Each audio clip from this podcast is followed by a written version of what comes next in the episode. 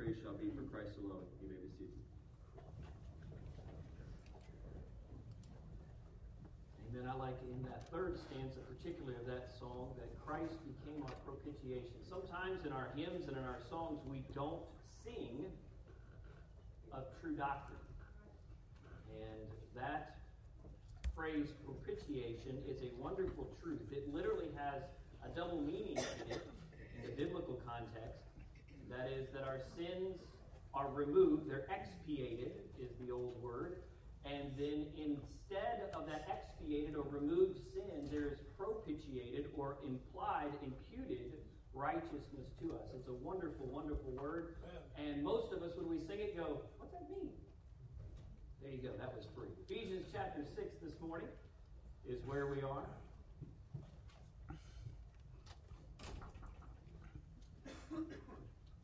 Ephesians chapter number 6.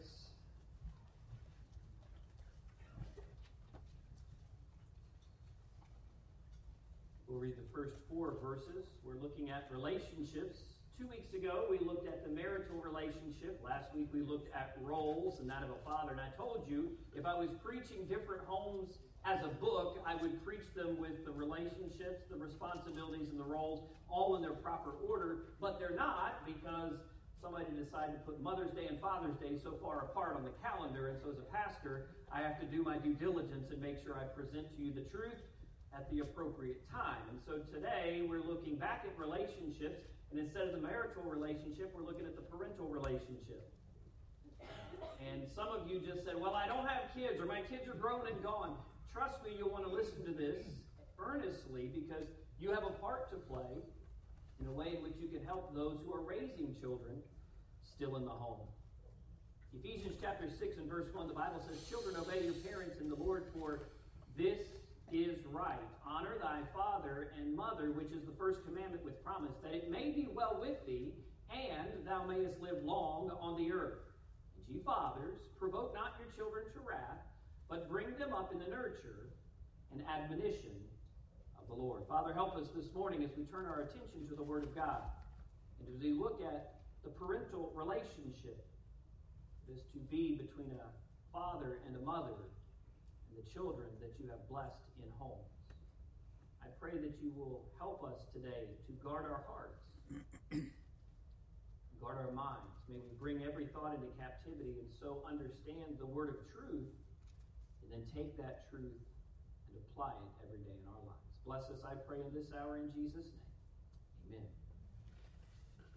The little song that all kids learn is this. Jesus loves the little children, all the children of the world. Red, brown, yellow, black, and white, all are Jesus loves the little children of the world. That wasn't even on the program this morning. Do you believe that? We live in a we live in a culture where children are viewed as a pariah or a problem.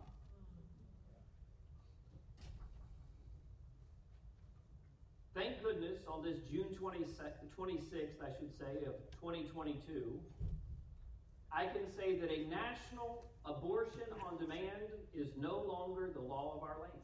Amen. Now, it is a states' rights issue, and I'm glad to live in a state that has made right that issue. That's right.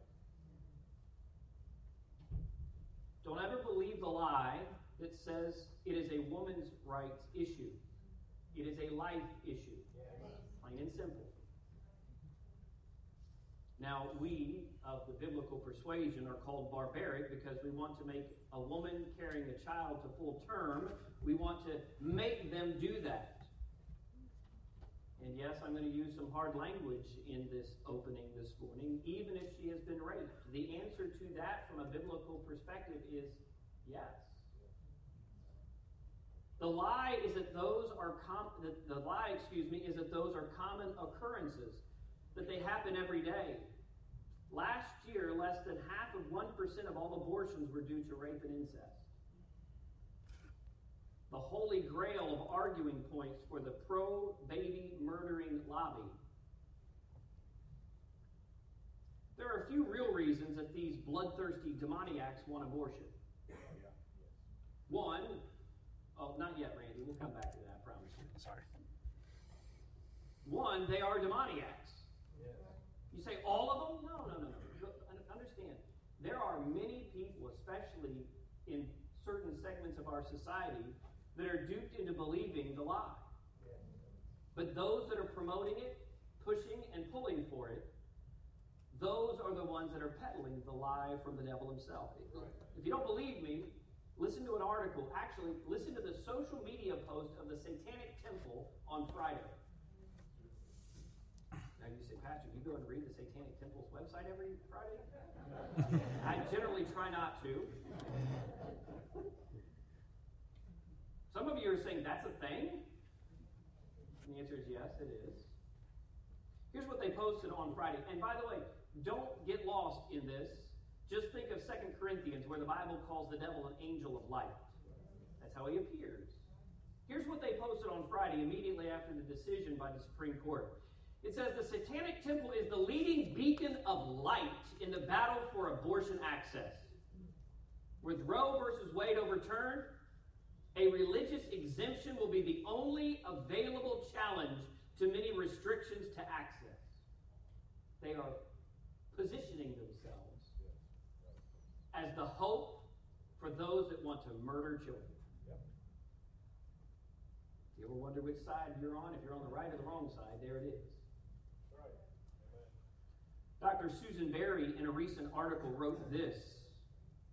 She said abortion industry giant Planned Parenthood has been working with the Satanic Temple to fight state abortion restrictions. In April of 2019, the Satanic Temple also announced that the IRS had recognized it as a church with tax exempt status. We know the avenue through which those who would like to seek the murdering of an innocent child, a defenseless child's life, will now travel. So, number one, they're demoniacs. Number two, I would submit to you the lie that we need to see through is that, in fact, they hate life. That's just bottom line. They hate their life, they hate your life, and they hate the life of the baby. No one can murder a child and not hate life. Here's a third truth, third reason why they want abortion. They want sex without consequences. There was actually a pro baby killing pundit who actually said that women should start being careful who they have sex with and that they should withhold sex from men due to this decision until they're married. And as a pastor, I said, I finally agree with him. and you notice, I, I know it's funny, it is ironic, but it's not. Because we've been told for so long that our prudish ways of abstinence are not, in fact, doable. And now all of a sudden they're doable. And the answer is the Bible's always true. The Bible's always right. The, Bible- the Bible is always accurate. By the way, it is within this consequence of sex that I would, at least as a pastor, give you some thinking knowledge because it's going to be a topic of discussion for a while. And as Christians, you need to understand. You say, Pastor, how does this apply to parenting? We're going to get to that in the fifth reason, and that will open up our message this morning. But to the cases of rape, I would ask, why should the child die for the man's violence in a perverted act? By the way, Deuteronomy 22 and verse 25, the Mosaic law stipulated that a rapist was to be killed by stoning. You want to know what my opinion is? We go back to that. Yes. Amen. You stone people. You are archaic. I'm not saying we have to do all of the law, but when we stop punishing by way of the law, people continue to do things. Let me tell you something. You would not find the wildest pervert lurking in a park if he knew that caught and proven to be him, he would die for it. He wouldn't do it. Unless he hated his life. And the problem is, we've now unpunished sin for so long in this country, there's no seeming way back from it. And the answer is no, you just start punishing sin again.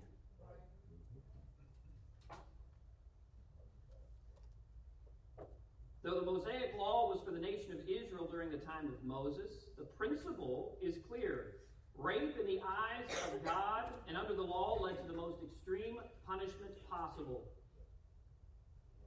So we must ask ourselves why do so many go unpunished? Why is the punishment so light? It's probably because many of them are folks of influence and power. There would be a lot less rapists if the death penalty was the punishment, I promise you that. The answer, by the way, is not kill the innocent. It is require the life of the guilty. That's the biblical principle all the way through. And then it would be to support the life of the victim as well. Fewer than 1% of all abortions. I think this is where I have the statistic there, Randy. Sorry about that, pal.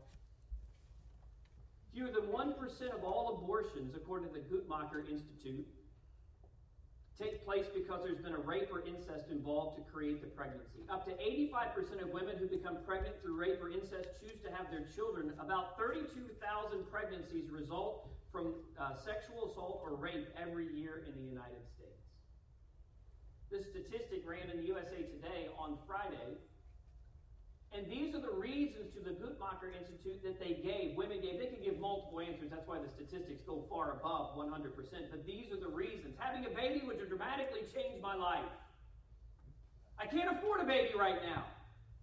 I don't want to be a single mother or have problems in the current relationship, so this child is not what I want.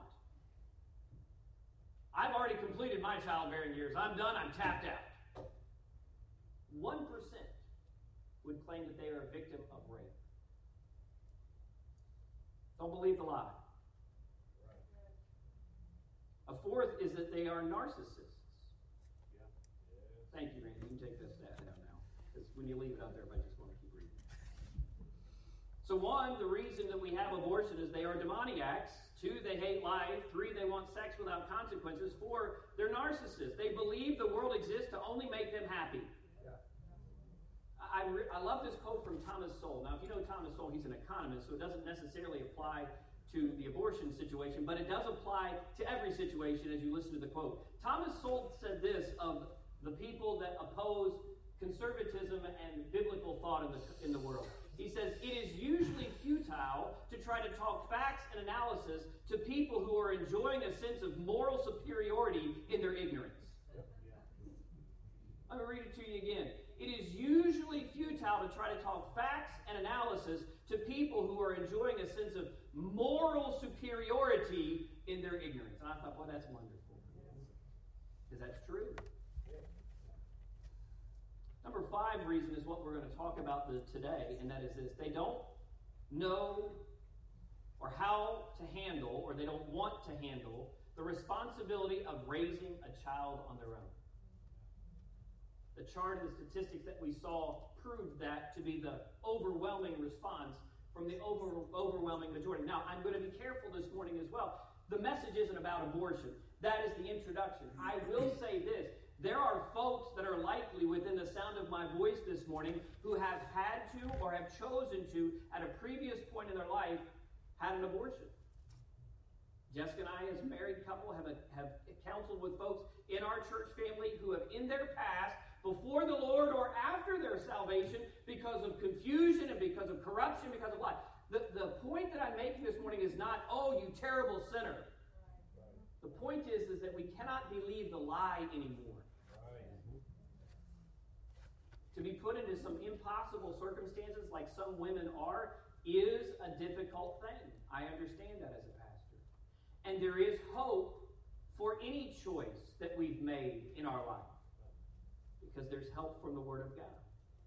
But it is in this final reasoning that I bring forward today's message on parental relationships within a different home.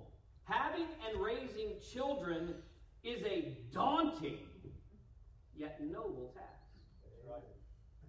The Bible has much to say on raising kids, and Paul to the Ephesian church says for us this morning that there are three matters that matter that must be part of your thinking in bringing up successful children who serve the Lord.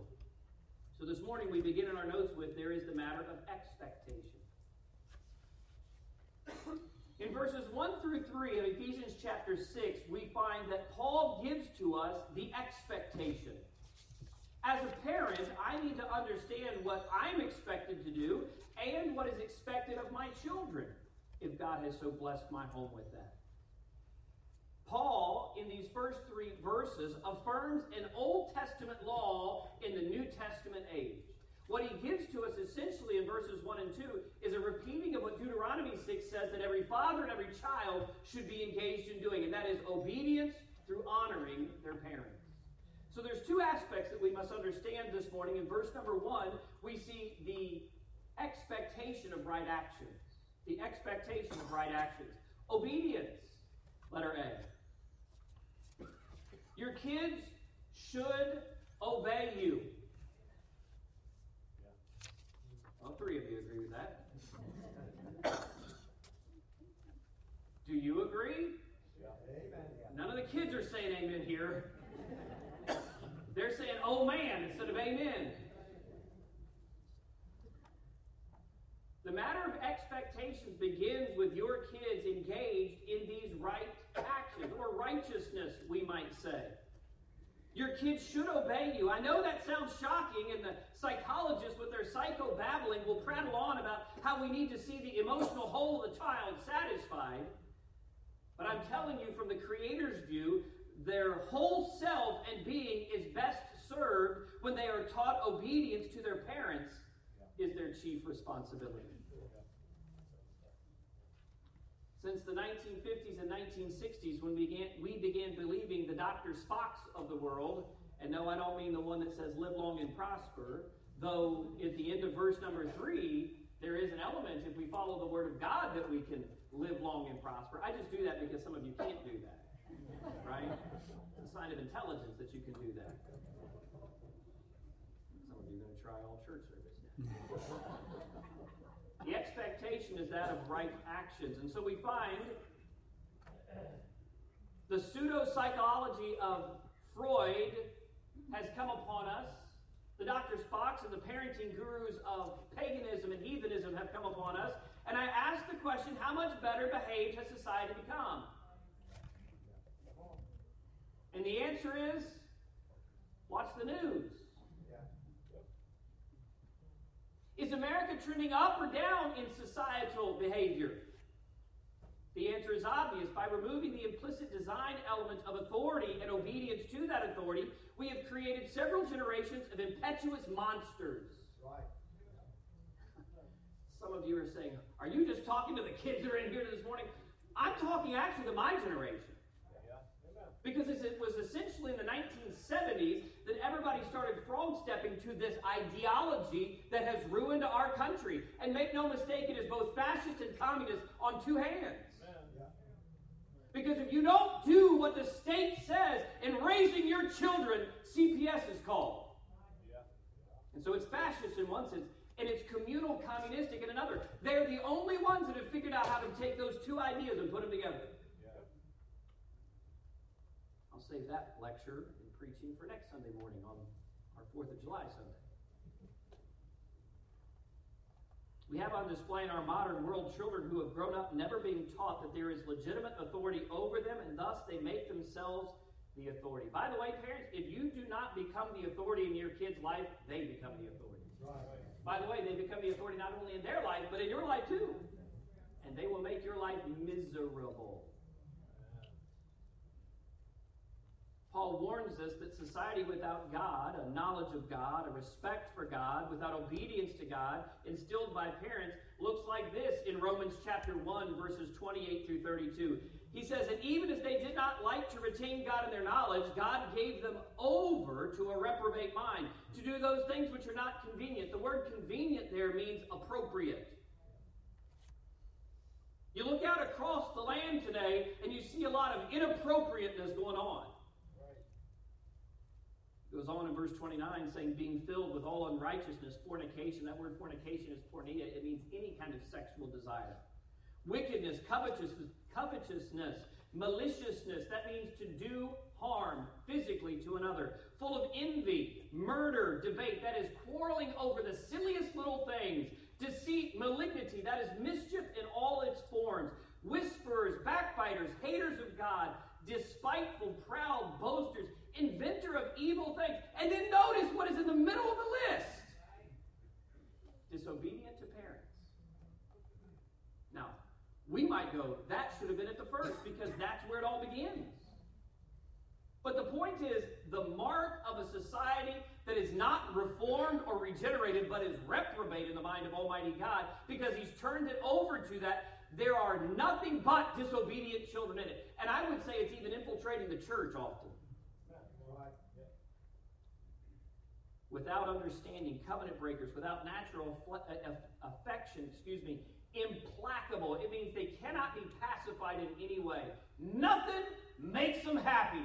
That's the world we live in today. Unmerciful. Who? Knowing the judgment of God. In other words, they knew better.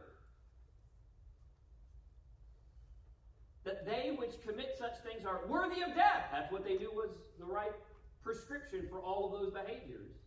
Not only do the same, but have pleasure in them that do them. you see what that guy did? Oh, that's a condemning passage. Right actions. Those are on your TV and news or your social media feed every day. It is a sign of the end times, according to Paul in 2 Timothy 3 and verse 2, but it is also a sign of parental collapse in a society. Don't be a part of it, mom and dad. That's right. Second thing in your notes there, letter B, is right attitudes. Right attitudes. They have right actions and they have right attitudes. Parental rule is the first circle of authority in God's moral government of this world. It is the first, most important authority that a child should know. And so it's no mistake that the devil himself has come directly after homes, in particular, marriages in the homes and the parenting in the homes. It is in the home that children are first confronted with the fact of authority and learn their first lessons in honor and obedience. It goes back to the times of taking their food off of their tray when they're just infants sitting there. There's an understanding that no, we don't keep throwing the bottle on the floor. Oh, I remember all three of our boys when they would take the bottle and they would get this, this you know, devious little.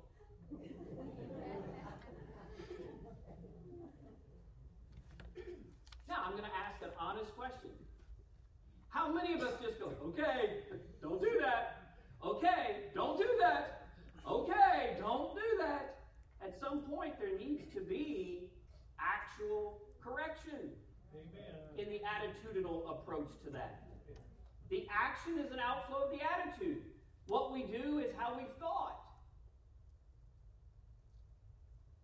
The word honor in verse number 2 here in Ephesians chapter 6 means reverence. It has this meaning. It has it means to hold with value or particular value. So it's saying children are to have a particular or hold a particular value or special value on their moms and their dads, their position and their person. Let me talk to the kids in here this morning, from teenagers on down.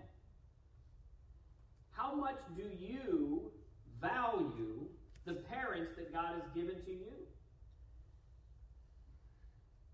Well, I mean, mine are okay, but my dad's kind of a dummy sometimes. Does that special value? Is that honor and reverence? Well, you know, my mom, she complains a lot, and I have to hear a lot of stuff on the way home in the van, on the way in the car. I, I bet that Pastor and Miss Jessica's car is not like that. Enjoy your family while we enjoy ours. To honor means you have a special value placed upon those whom God has given to you as authorities in your life.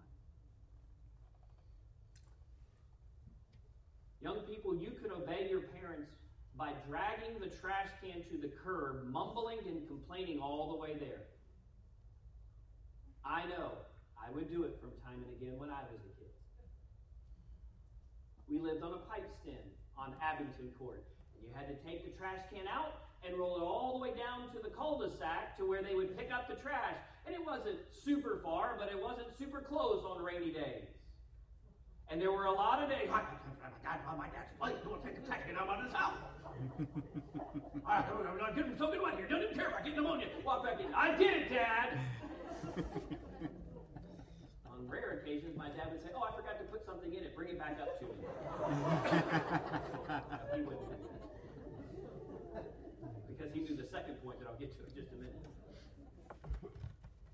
expectation. It's not just that we act in the right way, but young people, that you have the right attitude. That matters to God. Yeah, right. Your actions might be right, but your attitudes are all wrong. What is right before God is when both actions and attitudes are correct. Parents, by the way, you cannot teach your kids to honor you. Did you know that? Johnny, I want you to value me. Good luck. It's kind of like saying you're humble.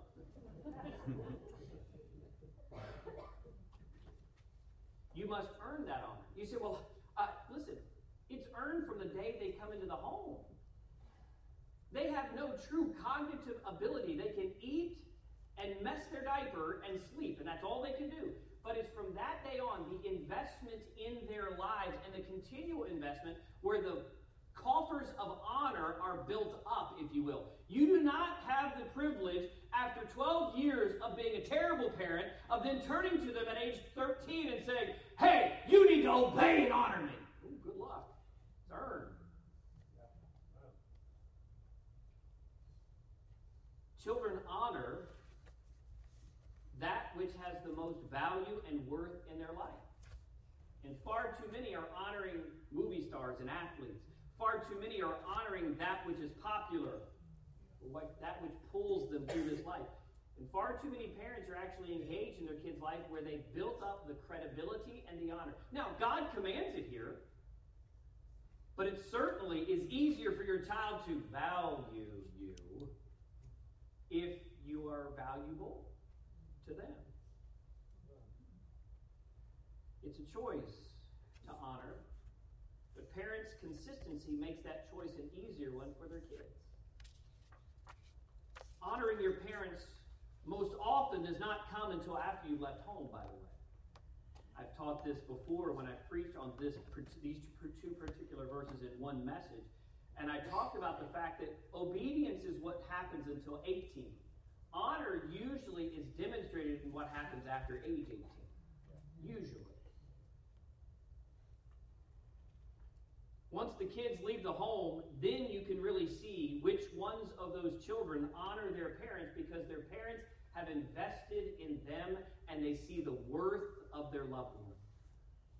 It is then, as parents, that we will see the rewards for years and sometimes years of commitment to training a child in the way that he or she should go. In the present, there are things you can do to correct bad attitudes in the early years.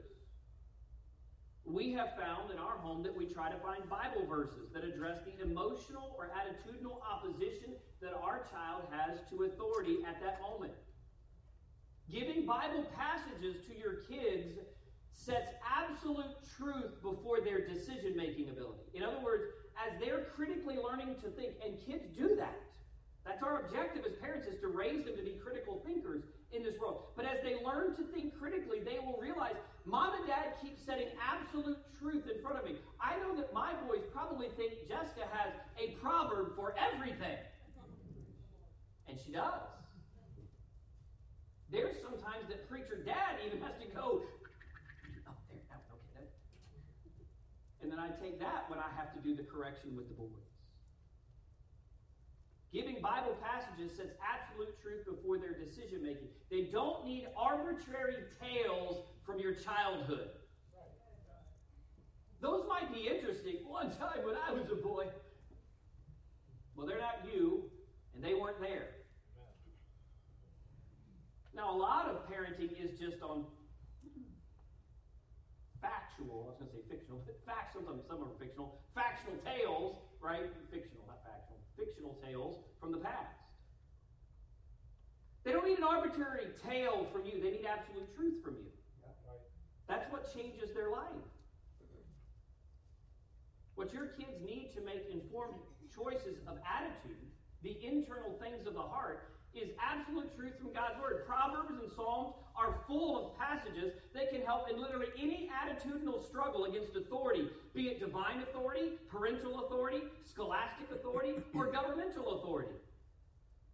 While you cannot make them honor you, you can make honoring you easier by correcting, cautioning, and then crafting a biblically right attitude to the wrong decisions that they're being corrected for. Changes how they look towards authority. And so we find in these first two verses, right actions and right attitudes are the expectation. And we find in verse number three what we're going to look at in the transition, and that is this.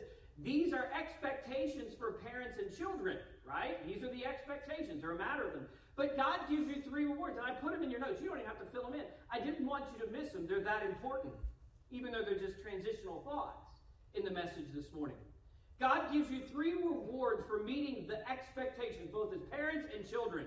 He said, It is beneficial, that's verse 3, it may be well with thee. It is bountiful or full in the life that is lived. That's the end of verse 3. That thou mayest live long on the earth. And if you would look over, and we won't just yet this morning, in Colossians chapter 3 and in verse 20, the end of that verse says, It is blessed. So if you will follow these and hold to these expectations, it is beneficial, it is bountiful, and it is blessed for you. It says there, It is well pleasing to the Lord. When God is pleased, you will be blessed. Amen.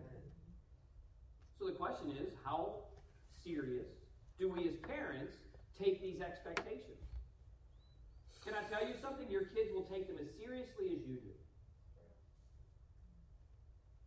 The second matter is the matter of provocation. The first matter is expectation. The second matter that we must understand in good parenting is the matter of provocation. Provocation is not necessarily a bad thing. We are to provoke one another to love and good works as we come together in collective worship, according to Hebrews chapter 10. This word provocation, however, is slightly different. It is attached to a negative reaction. And so we understand that the provocation here is not something affirming or positive that we're provoking each other to, but rather we are agitating, we are exasperating those that are around us, and in particular our children. We find letter A, this matter of provocation, comes first with consistent living. How do we not provoke them to wrath and anger? How do we provoke them rather to love and good works? How do we provoke them to righteousness? It is through consistent living. We could say even more clearly, inconsistent living. What we want to have is consistent living.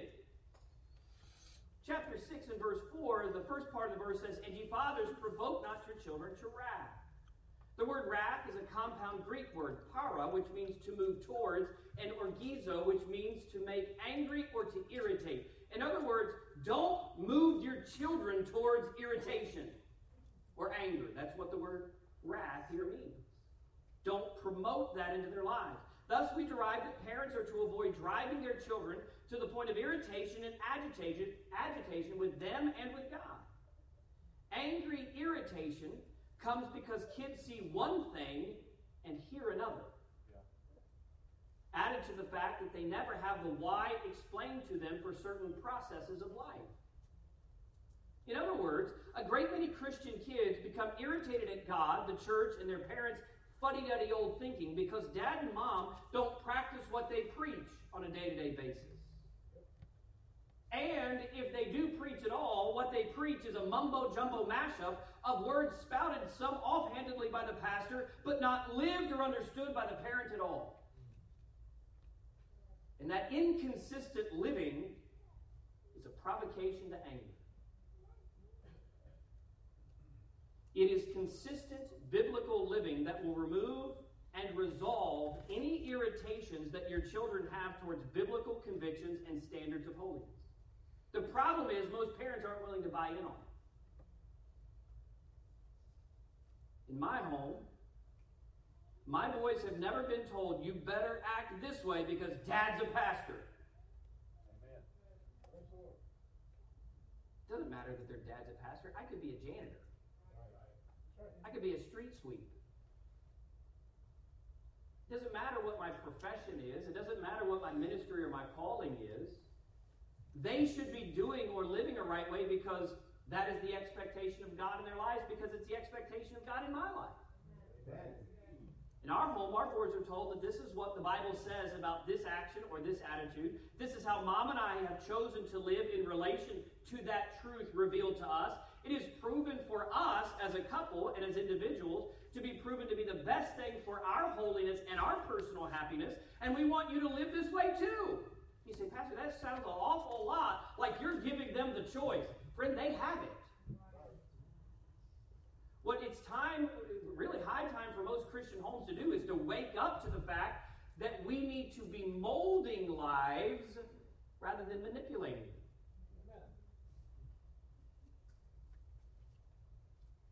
By the way, we also add to our kids, we aren't perfect. We tell our kids, if you see us sin or fail, please ask us why we did. They can't ask you why you sinned, Dad. Sure, they can. Because if I don't answer the why I sinned with I'm selfish and I choose I chose in that moment to please myself, then my kids will grow up thinking I'm a liar.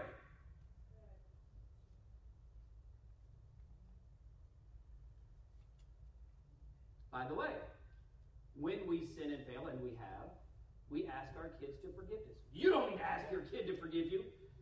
If you don't believe you need to ask your children to forgive you, ask them first to forgive you of that idea. And then move beyond it. Pastor, that seems awful hard. I'd rather just yell at my kids to do right while I don't want to. Yeah, I know. Welcome to the Christian life parenting is hard. Paul says, provoke not your children to wrath. Your inconsistent living will provoke them to wrath. Consistent living will provoke them to love Jesus Christ as you, through your consistent life, are showing that you love Jesus Christ. The second thing, letter B, we find is considerate leading. I will have you turn back, or say back forward to Colossians chapter 3. I know the Bible. Colossians 3 and verse 21. This is often called a companion passage to the Ephesians 6 or Ephesians. And there's a lot of similarities in chapter 3 of Colossians with chapters 5 and 6 of Ephesians. It's not the same letter rehashed or rehearsed. It is Paul writing to two different churches that were having the same similar issue. That's hopeful for us. That means the same problems that existed in those churches exist in this church, so we're not terrible people. Okay? But in verse number 21, he says it slightly differently under the inspiration of the Holy Spirit, but it still has the word provoke, the provocation aspect. He says in verse 21, Fathers, provoke not your children to anger, notice, lest they be what? Discouraged.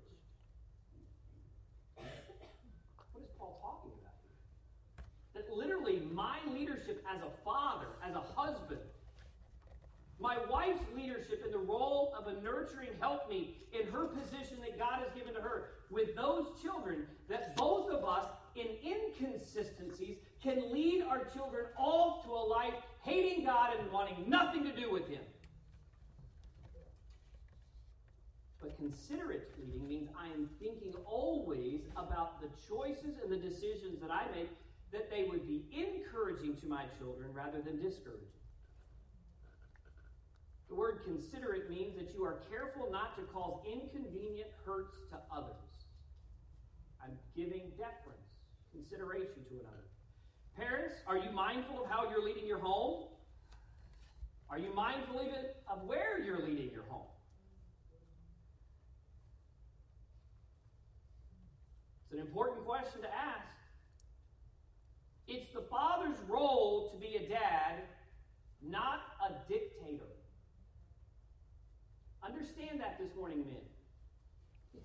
Your job is not to waltz into the kitchen one random Saturday morning while everyone's around the table and say, I'm the boss, listen to me. They probably won't if that's the way you approach life. Leadership is servanthood first. As you serve your family, they will understand dad's position and his responsibility to Almighty God.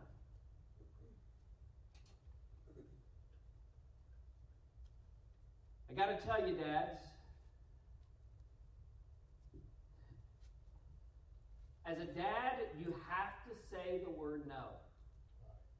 I preached another message years ago on vitamin N. It was a video I watched from John Rosemond, and I'll talk about him in just a moment. A book that he wrote is wonderful. Yeah. And it was a wonderful little five minute video on vitamin N. And the N stands for no. Yeah. Tell your kids no.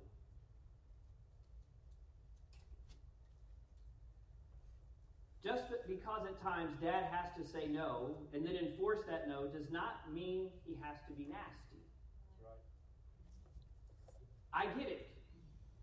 When you have one, or two, or three, or four, or five, or six, or seven, or eight kids in your house, or more if God's so blessed, your nerves can run out real quick but you're the leader. If the leader falls, everyone falls. Children need to be treated with the same courtesy that's shown to adults, to real people, because guess what they are? They're little people. They're real people. Nobody likes being bossed or bullied. The word for discouraged here means to be disheartened or have their spirit broken. Biblically, we are to break the will of our child to disobey God.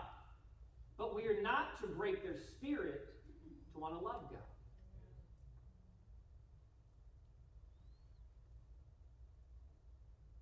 You do have to step in when their will is set against biblical authority and is in the defiant mode. But we have to be careful not to break their desire to know God and to love you. A constant nagging of children, moms, can produce two opposite reactions as well. One, they can become broken in their spirit, or the opposite often happens, they become belligerent in their spirit. I told you a hundred times, no, no, no, no, no. Be careful. If you've told them a hundred times, you've told them a hundred times for a reason. Because you've never enforced no in the proper way of discipline and punishment. Right. Parental responsibility involves setting standards, defining what punishment is, then enforcing the discipline. The process also is always evolving with the growth, the maturity, and the mind of your young person. Thus, leading your home must be done intelligently, it must be done reasonably, and it must be done carefully in a loving way. The worst result in parenting is to produce a child who is discouraged with God, distrusting of his work, the church, and dissatisfied with their lot and family in this life. If you're not careful, parents, without being a considerate leader, you will produce all three in your child like that. Being a parent involves an awesome responsibility because it is the ultimate accountability. To Almighty God. Paul says there is the matter of expectation, there is the matter of provocation, and finally there is the matter of admonition. Admonition. The admonition is from God to parents on how to both raise and release your children out into their own life. He tells us to raise them in the nurture and admonition of the Lord. Admonition is an act or action of giving authority, counsel, or warning to another. You can read these last two this way the nurture of the Lord and the admonition of the Lord. Both of them are of the Lord. So we begin, letter A, with discipline or the nurture in raising them. Every child must have parents dedicated to the task of raising them in an orderly, structured, disciplined home. Chaos is not the recipe for success. We're barely holding together, preacher. Well, good luck. You can do better than that. I'm going to put two books on the board for you.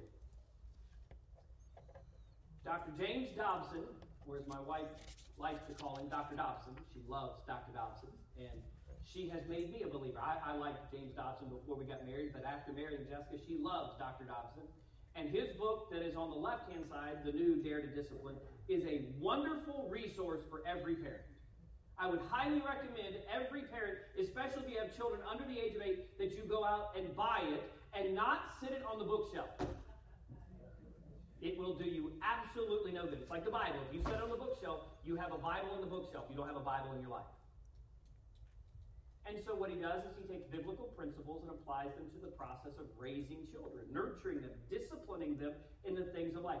The second book on the right is John Rosemond's Parenting by the Book. He's wonderful as well. Yeah. Wonderful. Uh, he's got a multitude of books. I think his website is parentingguru.com. I hope that's right. If not, you're going to go to some other website. But the point is, I, I, you look up John Rosemond, and I think it's the Parenting Guru or something like that. He does a wonderful job in taking on a biblical approach. He has another book called uh, Parent, besides Parenting by the Book, he's calling. Uh, oh, she's going to mouth it to me. I, I can't remember. It's a good one. Sorry, I did a pastoral faux pas. I spoke before I thought. but they're good books, good authors. Dare to Discipline has been a staple in our home. It was one that we read early in our marriage, even before the Lord gave us children, so we knew how to raise those children. To nurture means that you tend carefully to a thing. That's what the word nurture means there in Ephesians chapter 6. You pay attention to what makes it grow. You pay attention to what stunts its growth.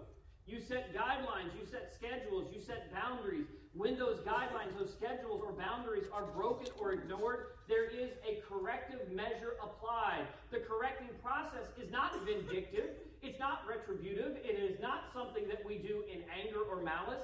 It is loving correction. Hebrews chapter 12 has a wonderful picture of this, beginning in verse number 5. It says this And ye have forgotten the exhortation which speaketh unto you as unto children. My son, Randy, I think we have, do we have this verse, Hebrews 12? Uh, we, we got added in late. Take your Bibles and turn to Hebrews 12. It's that important. I want you to see it and I want you to mark it. They gave me the disappointed pastor, you didn't put it in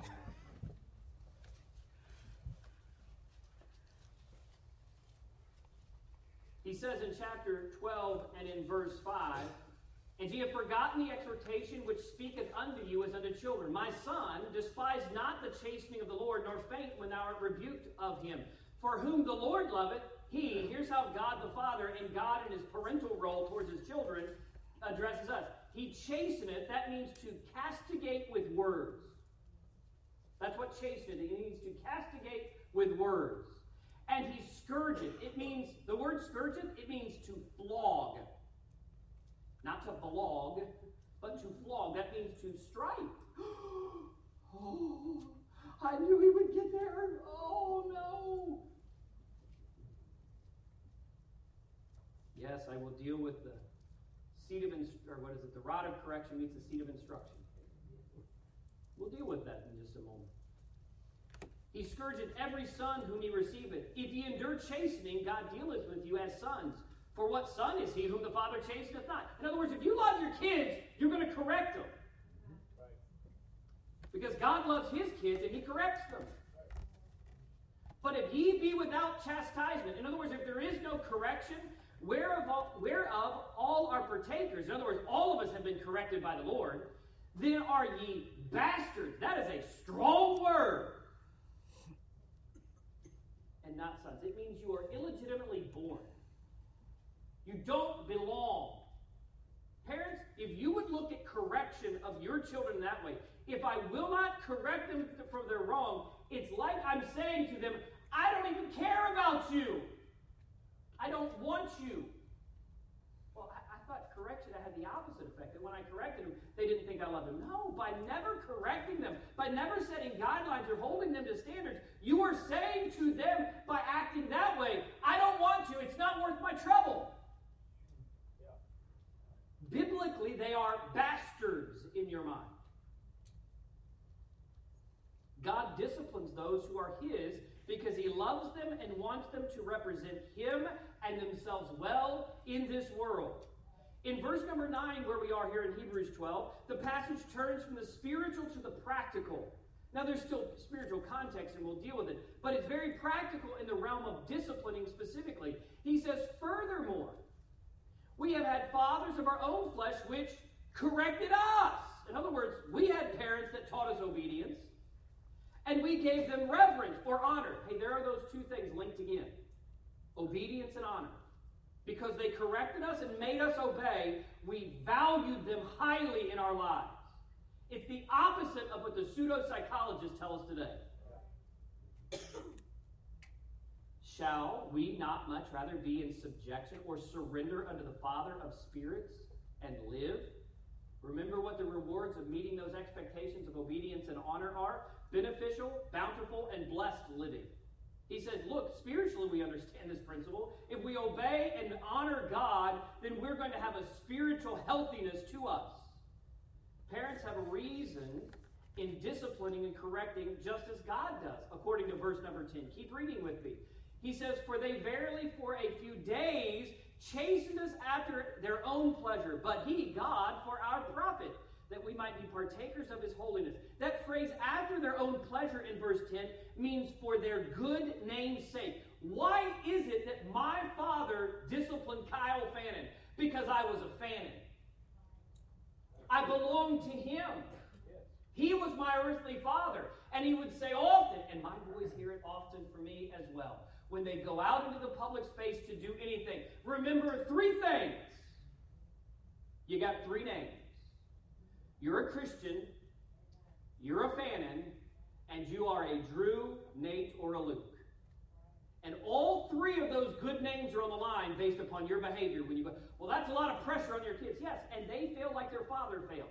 But they understand when they go out there the discipline of a godly life and a godly man. They understand what they're supposed to be doing. More parents ought to teach their kids the responsibility and the self discipline that is necessary. Finally, every parent can amen verse number 11. Now, no chastening for the present seemeth to be joyous. Yay, I get to spank you. Yay, I get to sit you in the corner. Yay, you're in a timeout. Yay, you're losing privileges. Yay. None of it's joyous. And that's the problem. Most parents just want to be their pal with their kid instead of their parent. Ah, come on. Yep. Now, no chastening for the present seemeth to be joyous, but grievous. Nevertheless, afterward it yieldeth what? The peaceable fruit of righteousness unto them which are exercised thereby. I love that word exercise. It means they are put through the paces. Yes, moms and dads, you must hold the line of discipline. Your kids aren't. That's why you're their parent. And that's why they're your child. The second and final thing is direction in releasing. Nurture is the process of disciplining them making sure they understand how life works and how they are to work in life. But secondly, we find we bring them up in the admonition of the Lord. Parents, if you have not taught your kids the value of the Bible, the importance of its place in their daily lives, then you are setting them up for failure. Yeah, but Pastor, there isn't time to have family devotions.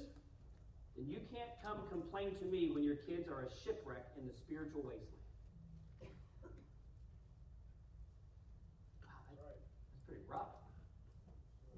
If you don't take time, dads, to sit down with your kids and read the Bible, then make time. It is your responsibility to raise them in the admonition of the Lord. That is the direction that God would have them go. There isn't a church around that can help your adult child correct course if you never gave them directions for how to navigate this life. Right. It's just not possible. That's on you, Dad. That's on you, Mom. Your parental relationship culminates, as it culminates, I should say, you joyfully watch your child step out into life ready to make right choices from the Word of God because you've invested in them for the 18 years, 17 years, 20 years, 26 years that they've been in your house. However long they're in your house. Being careful, there's some that might still be at home, that's okay. If you never open the Bible with them and show them how to make good choices, as they head out into life, get ready to wear out your knees. Asking God to forgive you and for God to work miraculously in your kid's life. By the way, we ask God for a miracle because in the early formative days, we did not do the methodically. Right. Oh, God, if you'll just fix all my mistakes. And God There's some I won't be able to fix because they have free will, they have choice. Giving direction from the Bible is the parent's chief responsibility in the pre and teen years. Filling in the whys, the whats, the hows, and the whens of life. Direction might be explaining that families, even good families in a church, do things differently than our home does. That's okay. They're good Christians and we're good Christians. How can that be? Christian might be explaining why you have rules that you have that other homes don't have. It might def- be defining not so much what is right and wrong, but what is good, what is better, and what is best. A lot of Christian kids end up finishing their uh, raising years and they are released out into life by their parents and they go out and make good choices. You say, well, Pastor, that's what I'm striving for. My kid would make good choices. Every parent biblically ought to want their kids to make the best choices biblically. Understanding that their flesh and they are your flesh and blood and that you've never made perfect choices. They're going to make sometimes bad choices, good choices, better choices, and sometimes, hopefully more often than not, best choices according to the Word of God. So Paul gives us three matters that should matter to every parent.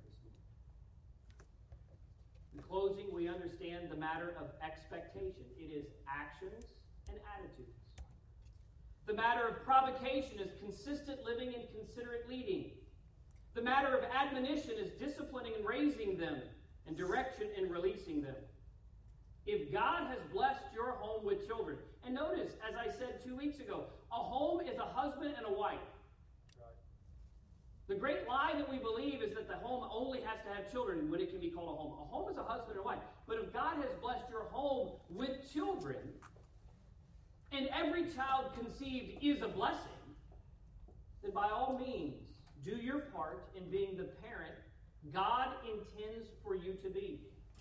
Be the kind of parent that your ch- children need you to be, and be the kind of parent that your community benefits from you being. If we could get 10,000 Bible believing homes to actually practice biblical parenting, in two generations, this country would be different. You say, listen, if God could save Israel with 300, he could take 10,000 homes easily. We have 120 in our church. We only need another 1,000 churches to do like us. We don't need a lot. No, it's not even that. It's 100 churches like us.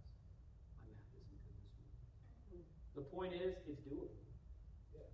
The question is, are you going to do it? Father, help us, I pray, as we close our thoughts today.